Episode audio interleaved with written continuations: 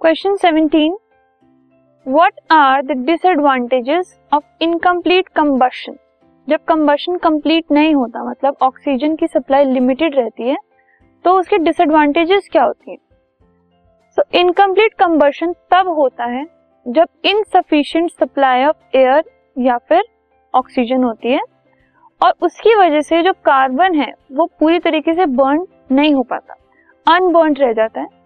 और सूटी फ्लेम देता है मतलब दस पार्टिकल्स वाली फ्लेम देता है, जिससे जो एयर है वो पॉल्यूट हो सकती है,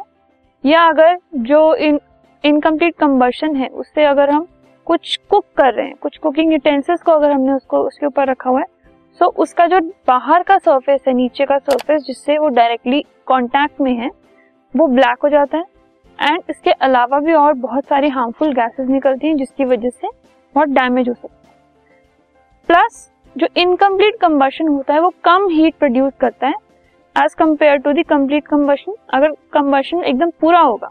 तो वो एक तो क्लियर फ्लेम देता है उसमें सूट नहीं होता, ठीक है, उससे पोल्यूशन नहीं होता, उससे हार्मफुल गैसेस नहीं निकलती, उससे जो यूटेंसिल्स हैं, वो ब्लैक नहीं होते, लेकिन इनकम्प्लीट कंबशन से कार्बन पूरी तरीके से बर्न ना होकर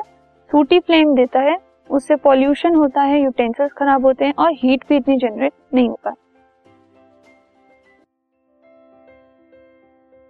this podcast is brought you by Hubhopper Shiksha Abhiyan अगर आपको ये पॉडकास्ट पसंद आया तो प्लीज़ लाइक शेयर और सब्सक्राइब करें और वीडियो क्लासेस के लिए शिक्षा अभियान के यूट्यूब चैनल पर जाएँ।